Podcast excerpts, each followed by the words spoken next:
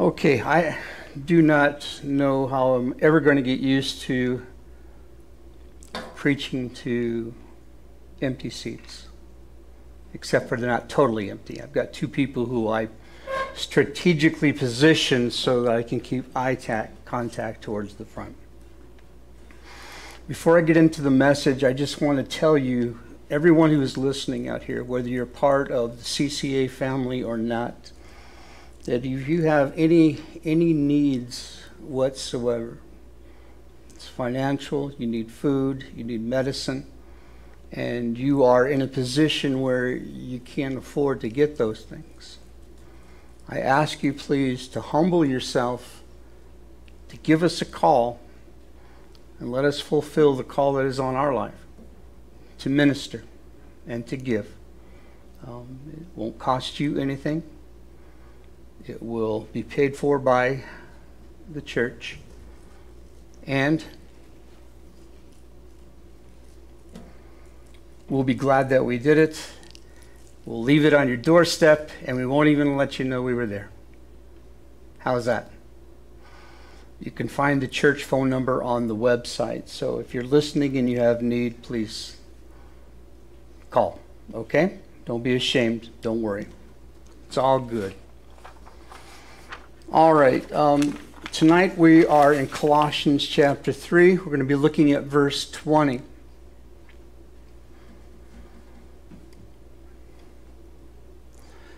When we get into the word, um, you need to realize that what's being fed to you are the principles, guidelines for healthy living that you need to bring to God when you go into His throne room, when you go to pray. There's that part of the Holy of Holies that we've talked about that is called the table of showbread, that piece of furniture there.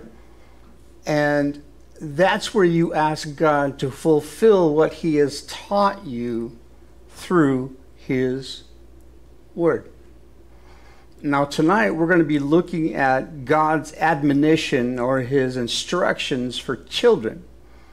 And you're going to think that since you're not a child, although some would disagree with you, that since you're not a child, that this does not apply to you. And I'm telling you, You've got to have ears to hear. It will apply to you. You are going to learn things tonight that you can take away from here and go before God and ask Him to fulfill it in your life, and you will see radical change. I just pray that you don't get distracted, that you stay focused. Now, that great prophetess, Katharine Hepburn, and I need water, that's what that was all about said if you obey all the rules, you'll miss all the fun.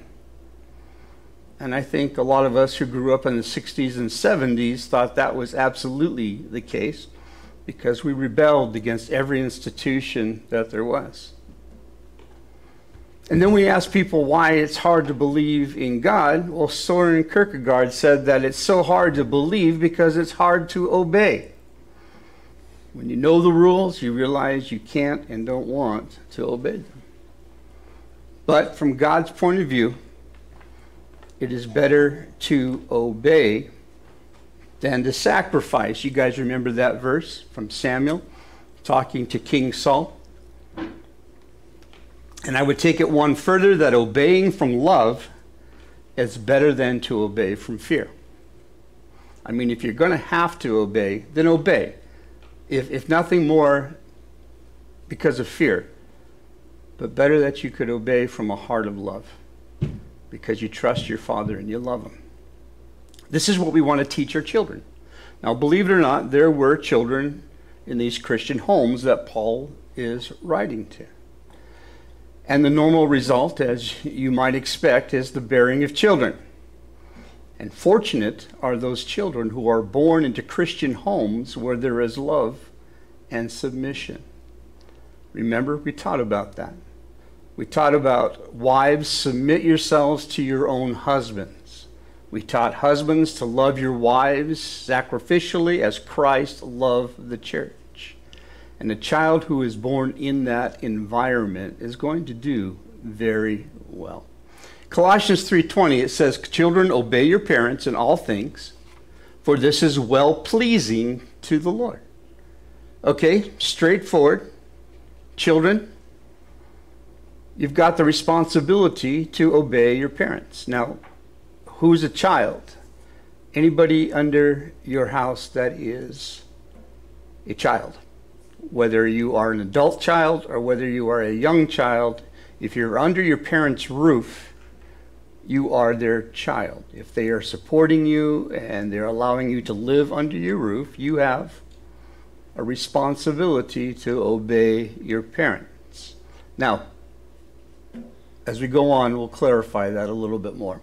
The word obey means to listen attentively, look up, and then, like Nike says, just do it. Listen attentively and look up. It's like sitting at your dining room table and someone says, Hey, Dave, pass the butter.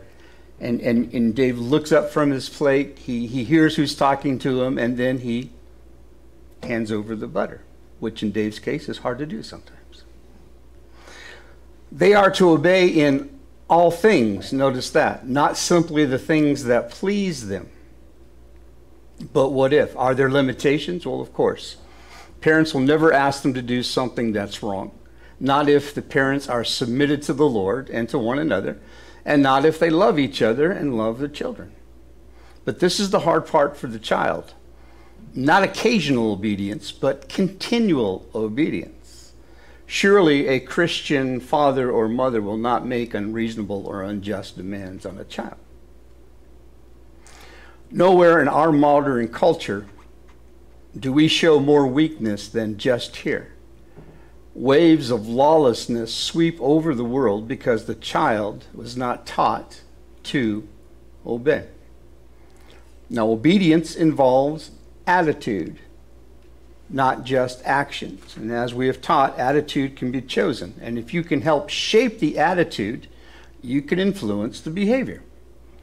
Three things, although this is not an exhaustive list, as a parent, that you can expect from your child as you shape their attitude and teach them are reverence, submission, and gratitude. Let's look at reverence first, okay? Leviticus 19:3. You want to turn there? Leviticus 19 verse 3.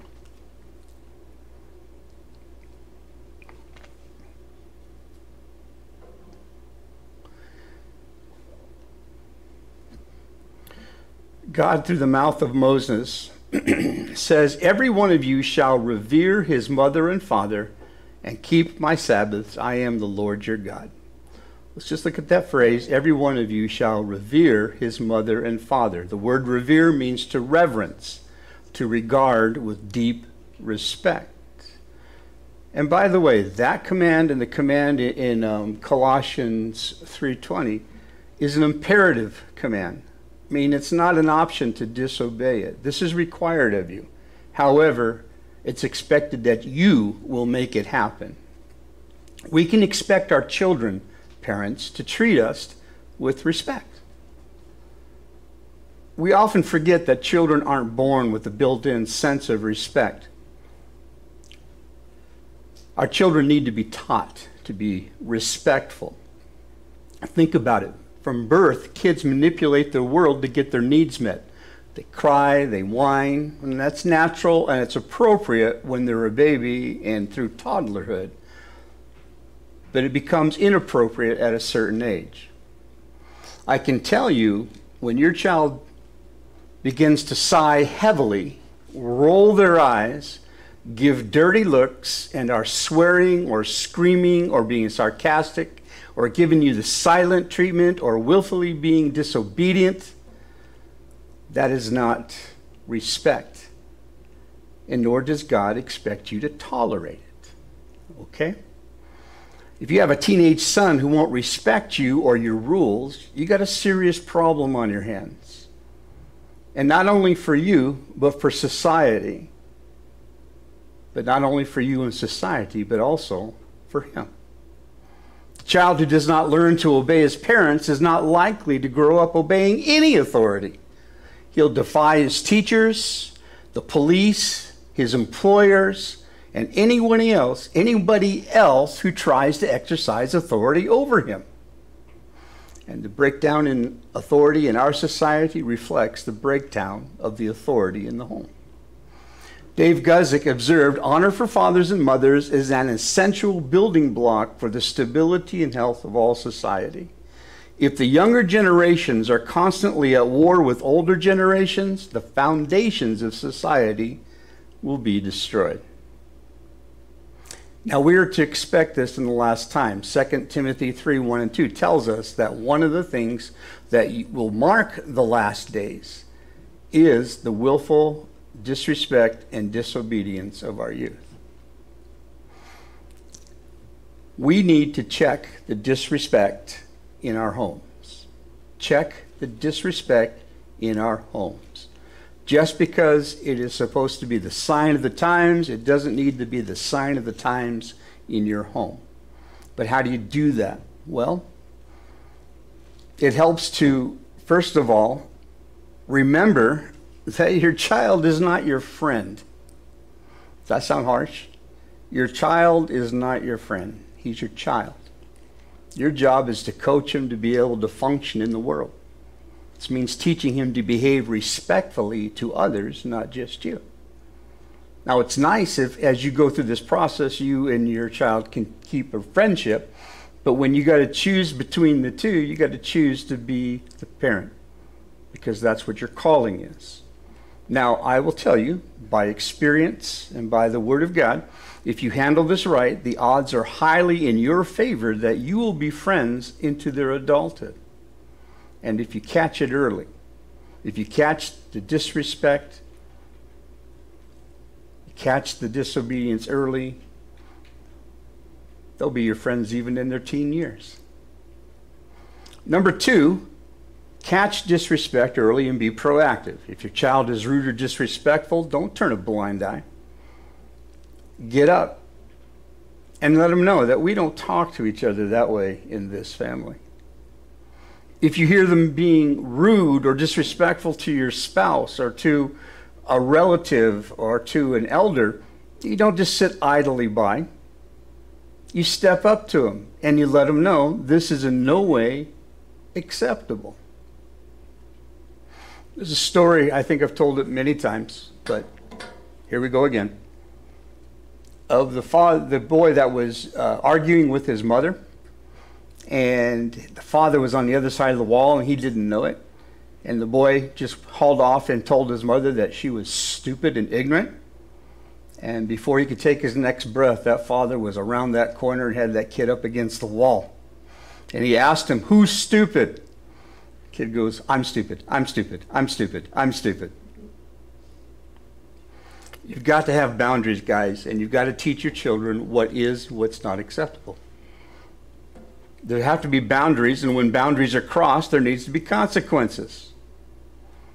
Giving consequences when your kids are younger is a whole lot easier than when it's they're older. And it's going to pay off in the long run.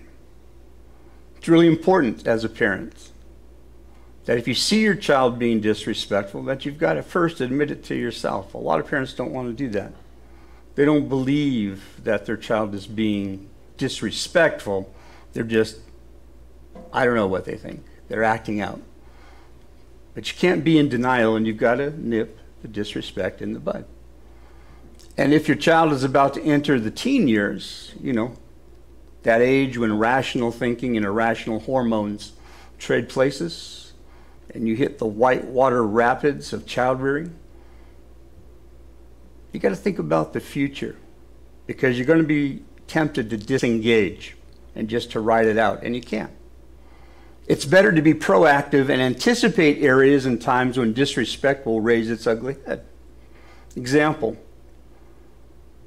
Wise are the parents when they pre plan how they're going to address the behavior of their 11 year old ADD daughter when they become a teenager. They begin planning now. How do you do that? They teach themselves, they learn the skills to prepare for their interactions with her at a later time. We live in the information age, do we not? You can Google just about anything, and you will get a plethora of advice.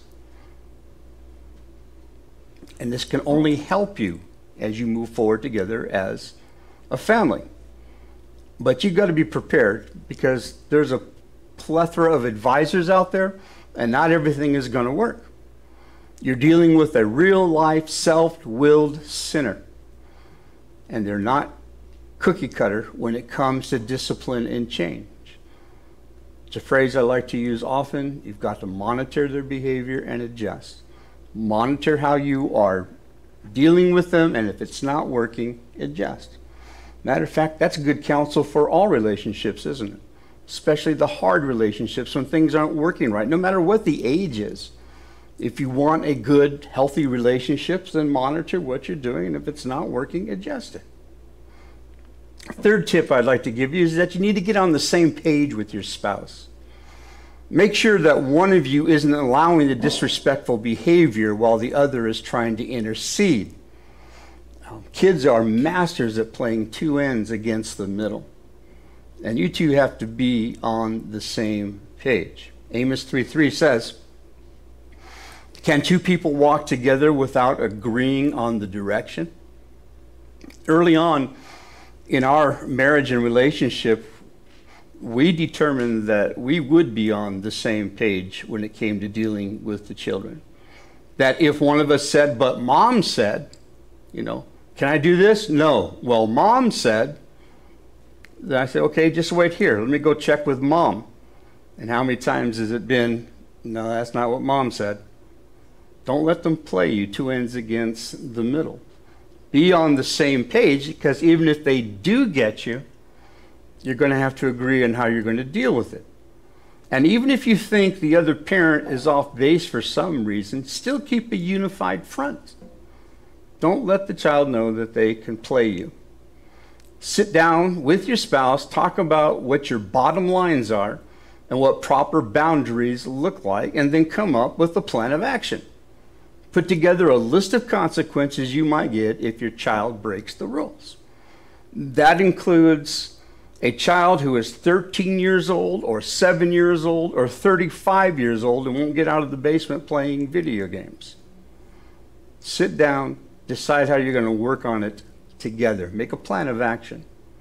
Make sure it's age appropriate and that you're separating blatant disrespect from irresponsibility. There's a difference there. There are certain things that will totally irritate you. Perhaps it's uh, leaving your clothes on the floor, or they're leaving their clothes on the floor. And you've told them how many times? How many times, Dottie? What, 10, 15? And there it is again. And you know that they heard you, you know that you've told them. And then you begin to think that perhaps they're putting this in my face. Well, be sure that that's the case. It could be that their learning curve is really long, okay? So the time needs to fit the crime when it comes to reacting. We often discipline guys for our own convenience. Have you noticed that? We get angry and we get mad and we get up off the couch finally when we are totally inconvenienced to do it. But remember, that's not your Heavenly Father. He always disciplined for our good. Always. Now, if you determine that the clothes are being left on the floor as being defiance, well, that's a different story. Requires different consequences. But natural consequences would be that if uh, they're leaving it on the floor and you're the one that has undertaken the, the thing to wash them, you can just always pick them up and throw them in the backyard. All right? And uh, when they wonder where they're at, send them on a hunt. Fourth tip I would give you is to be respectful when you're correcting your child. Many parents lose it right there.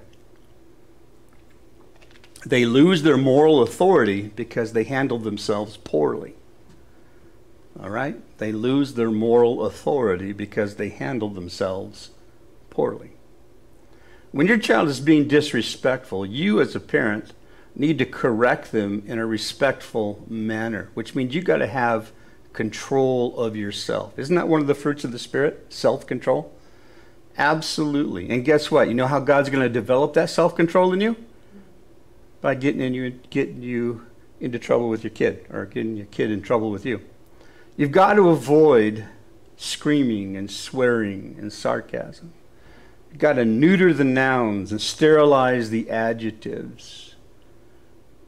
Yelling and getting upset and having your own attitude in response to theirs, it's not helpful.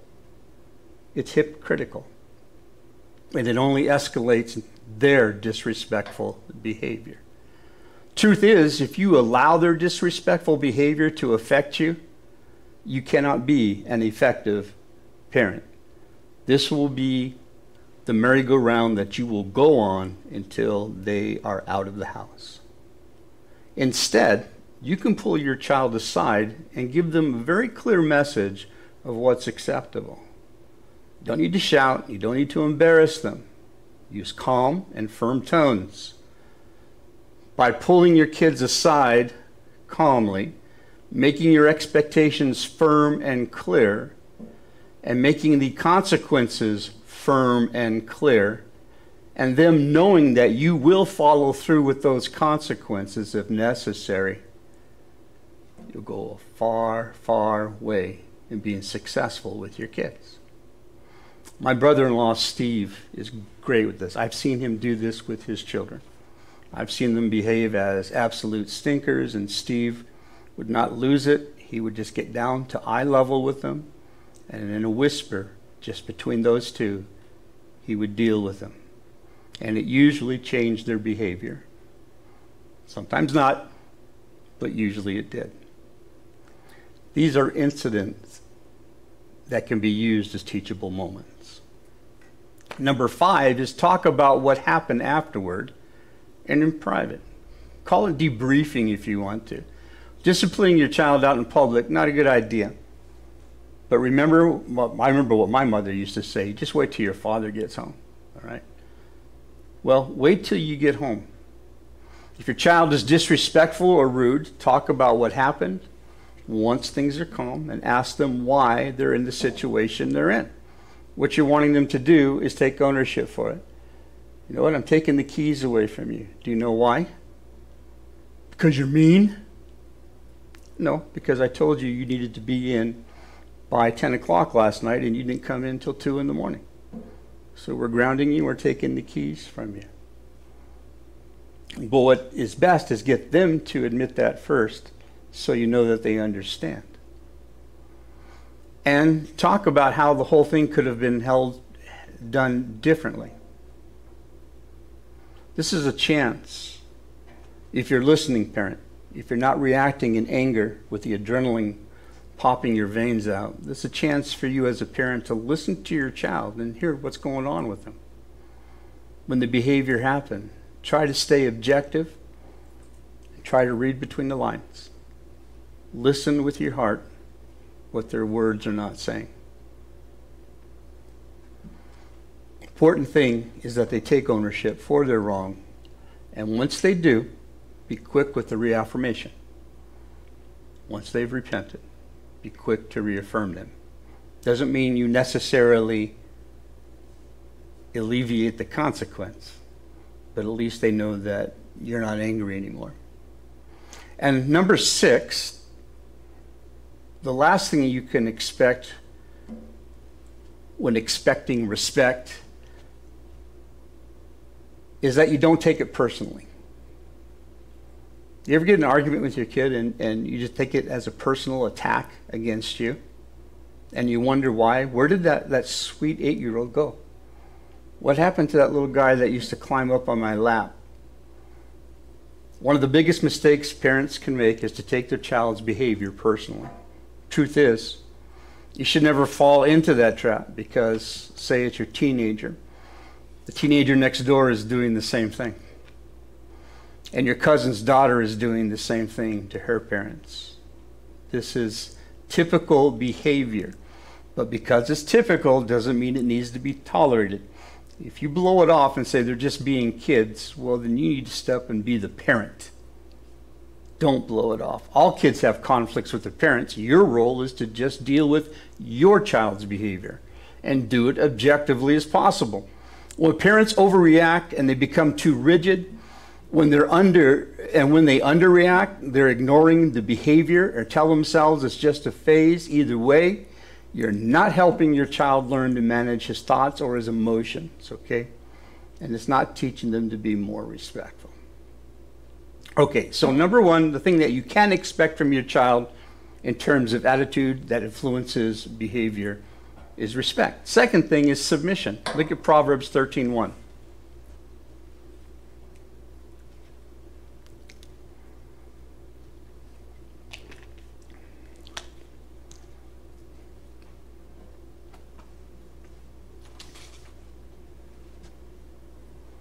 Proverbs 13:1 says, "A wise son heeds his father's instruction, but a scoffer does not listen to rebuke." A wise son heeds his father's instruction. A wise daughter heeds her mother's instruction. You get the idea. If your child is wise, they're going to be listening to you. We all want our children to be wise. Therefore, we're going to expect that they are listening with the intent to obey and then heed the instructions. One of the fruits of the Spirit, as I said a little bit earlier, is self control. One of the things our children lack and doesn't come to them naturally is self control. Doesn't happen by magic. God uses people and circumstances to develop it. And parent, uncle, aunt, grandparent, you are God's agent of change. After 30 years of ministry and watching children grow up, I understand why we discipline children. It's not to be mean, it's not to impose our will on them or to make them obedient. But the most important reason we discipline children is to teach them self control. Think of the men and women you know who have successful careers, happy marriages, or great relationships with their kids. Examine them closely, and you will find one common character strength an ability to control their behaviors, their speech, and their thinking. They have learned that disciplining oneself leads to success. The next time you feel squirmy about discipline, and a lot of parents really, really would rather walk away than to have the confrontation, remember this.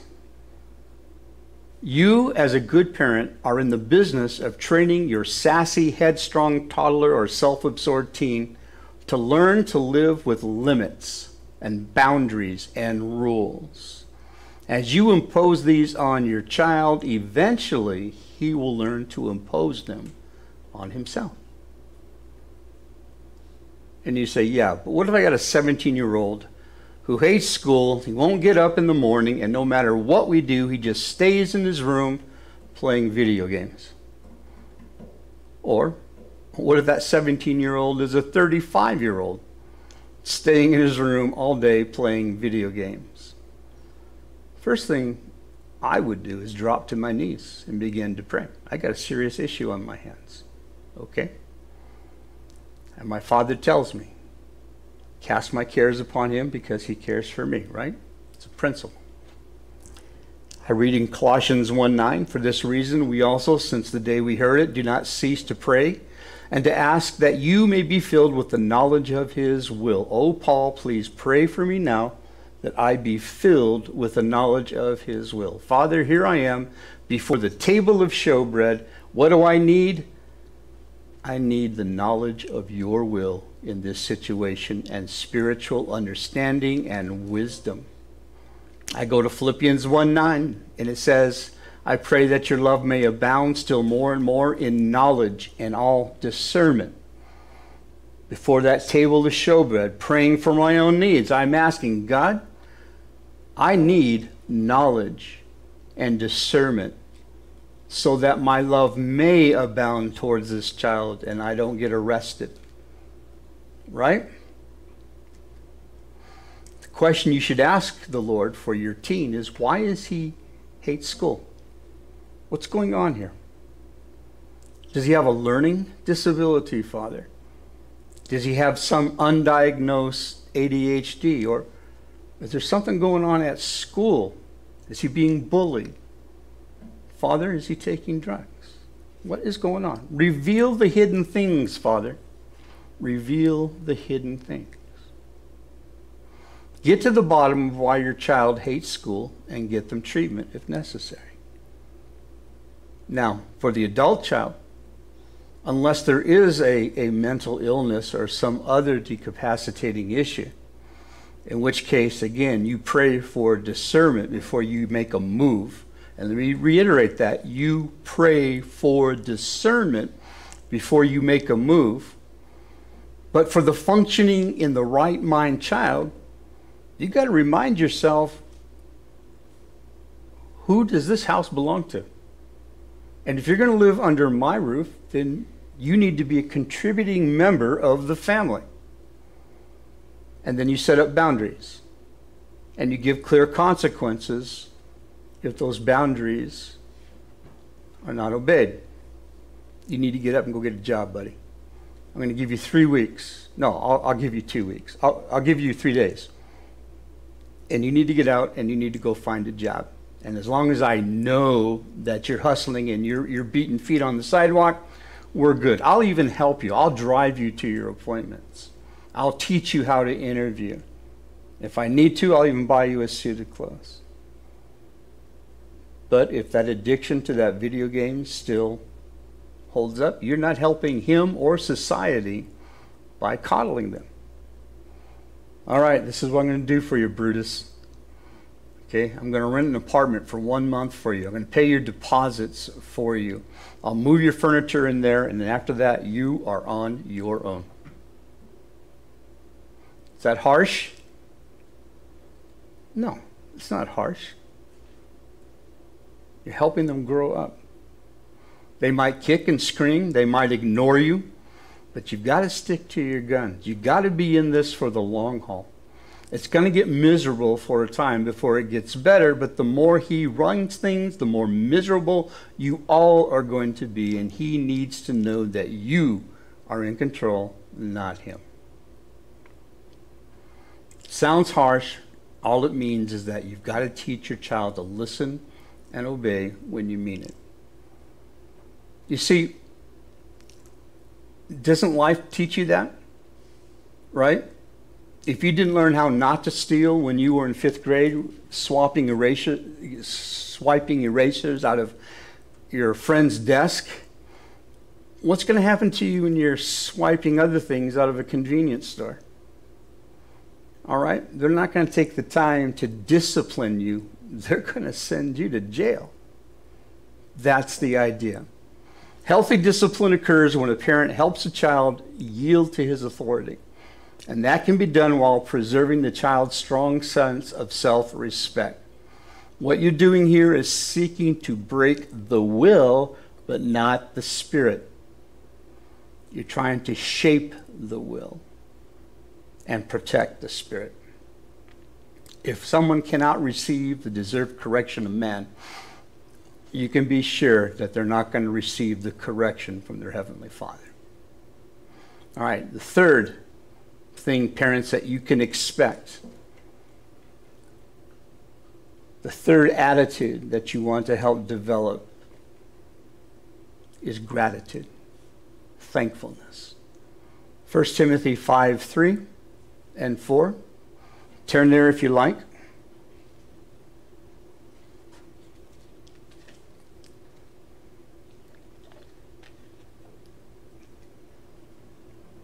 Paul writes, to Timothy, young pastor.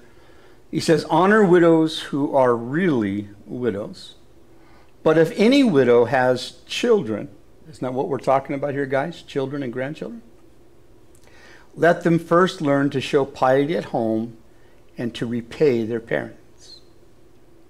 This is good and acceptable before God. Repairing parents is a sign of great gratitude, and it is scripturally expected. I don't know if you noticed this or not, but gratitude doesn't come naturally. It doesn't come naturally to kids, it doesn't come naturally to adults. But that doesn't mean we can't learn. Now, to teach it, you've got to model it, okay? If all you can do is preach it, you got nothing. But if you can teach it, then you can model it. It's easier than you think. When's the last time you said thank you to any of your children? Thank you. When's the last time you gave them a compliment, did something just out of the blue to bless them? Saying thank you for whatever is a, a, a demonstration of gratitude. Gratitude is key if you want your child to live a life of contentment. The most discontent people are those who are less thankful but have all the things to be thankful about. Um, during this uh, quarantine for the coronavirus, I read a story about a, a Hollywood, famous Hollywood movie star living with his famous Hollywood movie star wife in uh, 46 acres, complaining that the two of them had to be with their child 24 7 now. They had to rear their child in 46 acres, living in luxury. Never had to do this before. Do you know the pushback they got? I go, You think you got problems? I'm working two jobs. I got three kids, and I can't pay my insurance bill. I can't pay my car bill and I'm with my kids 24 7, and you're complaining about being on a 46 acre ranch? Please give me a break. Now, it might be hard to imagine your 13 year old who complains about every little thing actually living a life of gratitude and service, but it's possible. You need to teach it, you need to model it. Discontent, ungrateful parents often raise discontent, ungrateful children. If you are a complainer, then you're probably teaching your kids to complain too. Behind every grateful child is a grateful parent who showed them what gratitude looked like and why it was important. Because more is caught than taught. Experience speaks louder than words we can talk about different circumstances like hunger and need, but unless kids experience and are immersed in the realities, they just don't get it. Point here is that kids need to be taken out of their comfort zones and shown what life is like for so many. And it doesn't need to stop there because you can go to on a missions trip or take them down to the food bank or do some great humanitarian deed, but if it's just one and done, then they may appreciate the fact that they got more than anybody else, but you haven't created a heart that is compassionate and giving. They're not going to get it. Uh, we used to take Danae and Heather um, on missions trips and minister to people who lacked food and were homeless. And this just wasn't a once in a while thing. This was part of our life. And when they would walk among these kids who had no food or someone who didn't have even a bed to sleep on at night, they experienced life on a different level. And it gave them a heart of gratitude. Now, once they begin to see how much they have in contrast to how much the other person doesn't have, then that's the opportunity to start talking about gratitude and how we should respond. Gratitude takes shape when we experience and understand that there are people in need, and your job is to help meet that need as much as you can. All right. so, why should we expect obedience in the forms of reverence, submission, gratitude? Let's go back to Colossians 3:20 and we'll finish this up. Why should we expect obedience from our children? In the form of reverence, submission, and gratitude. It's in the second phrase. This is well pleasing to the Lord. This is well pleasing to the Lord. When a child respects their parents' authority, they're respecting God's order of authority in other areas of life. The idea of an order of authority and submission to an order of authority are very important to God. They're part of his very being. You have God the Father, God the Son, and God the Holy Spirit. Jesus said of his Father what? That he is greater than all. He said, I always do what the Father tells me to do. Right? There is a hierarchy, but it's a hierarchy of roles. It isn't hierarchy of importance and value and worth. It's just fulfilling roles. The first person of the Trinity is submitted to by the second person of the Trinity and inherent in those titles is a relationship of authority and submission. Our failure to exercise biblical authority and our failure to submit to biblical authority isn't just wrong and sad. Do you guys realize that it's sin? It's sin against the very nature of God. Remember what God told Saul through the prophet Samuel? rebellion is as the sin of witchcraft. He puts a great deal of importance on obedience. Now, there's a better way. 2 Corinthians 5 9. Paul says, We make it our aim, whether present or absent, to be well pleasing to the Lord. Why are children being taught to obey? Why is that important? Why is it good for them? Because it's well pleasing to the Lord. And Paul says we make it our aim. This is our goal. This is my life mission to be well pleasing to God.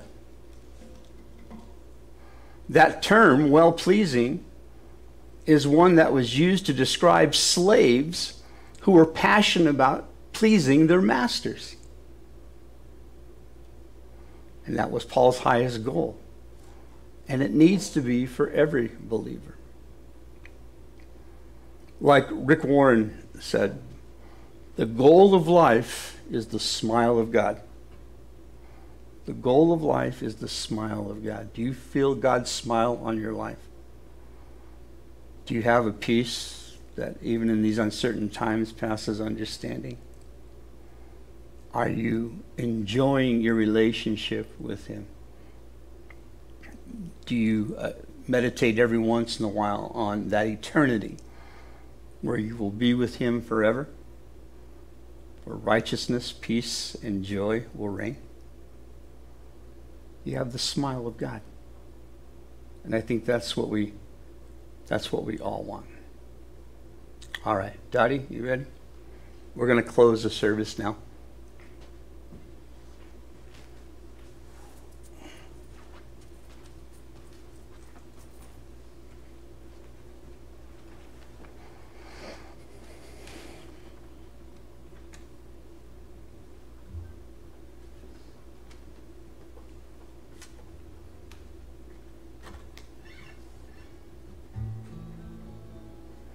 I'm still on, right?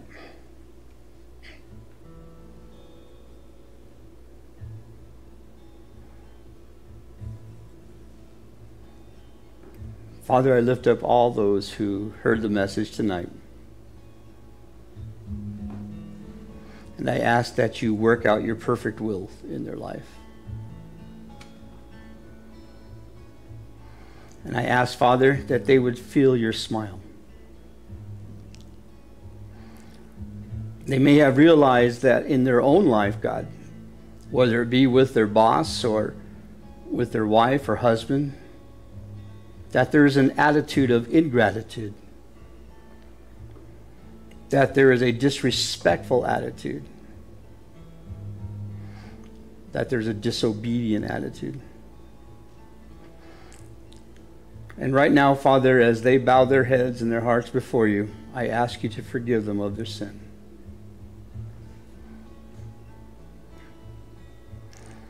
And I ask, Father, you to restore them by the blood of your Son, Jesus Christ. If we confess our sins, he is faithful and just to forgive us our sins and to cleanse us from all unrighteousness. And I pray for healings in homes, Father, where there are conflict or where there is conflict between child and parent, and where parents just seem overwhelmed by a strong willed child. I pray that you give them strength and perseverance and endurance, Lord, that they outlast their child. I pray, Father, that you give them wisdom and discernment and spiritual understanding in knowing what is going on. I pray you lead them to resources, Father, that will help them to do the right thing, to stand firm, and to lovingly correct their child. That you may be glorified, that the house may be filled with your peace. I thank you so much that we have your word. Thank you so much that it is your desire and you give us your smile. Pray this in Jesus' name. Okay,